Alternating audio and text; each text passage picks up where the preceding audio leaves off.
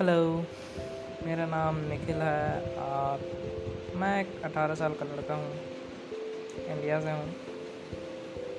मैं इस ऐप पे इसलिए आया क्योंकि मैं अपनी लाइफ की छोटी छोटी मोमेंट्स आप लोगों के साथ शेयर करना चाहता हूँ।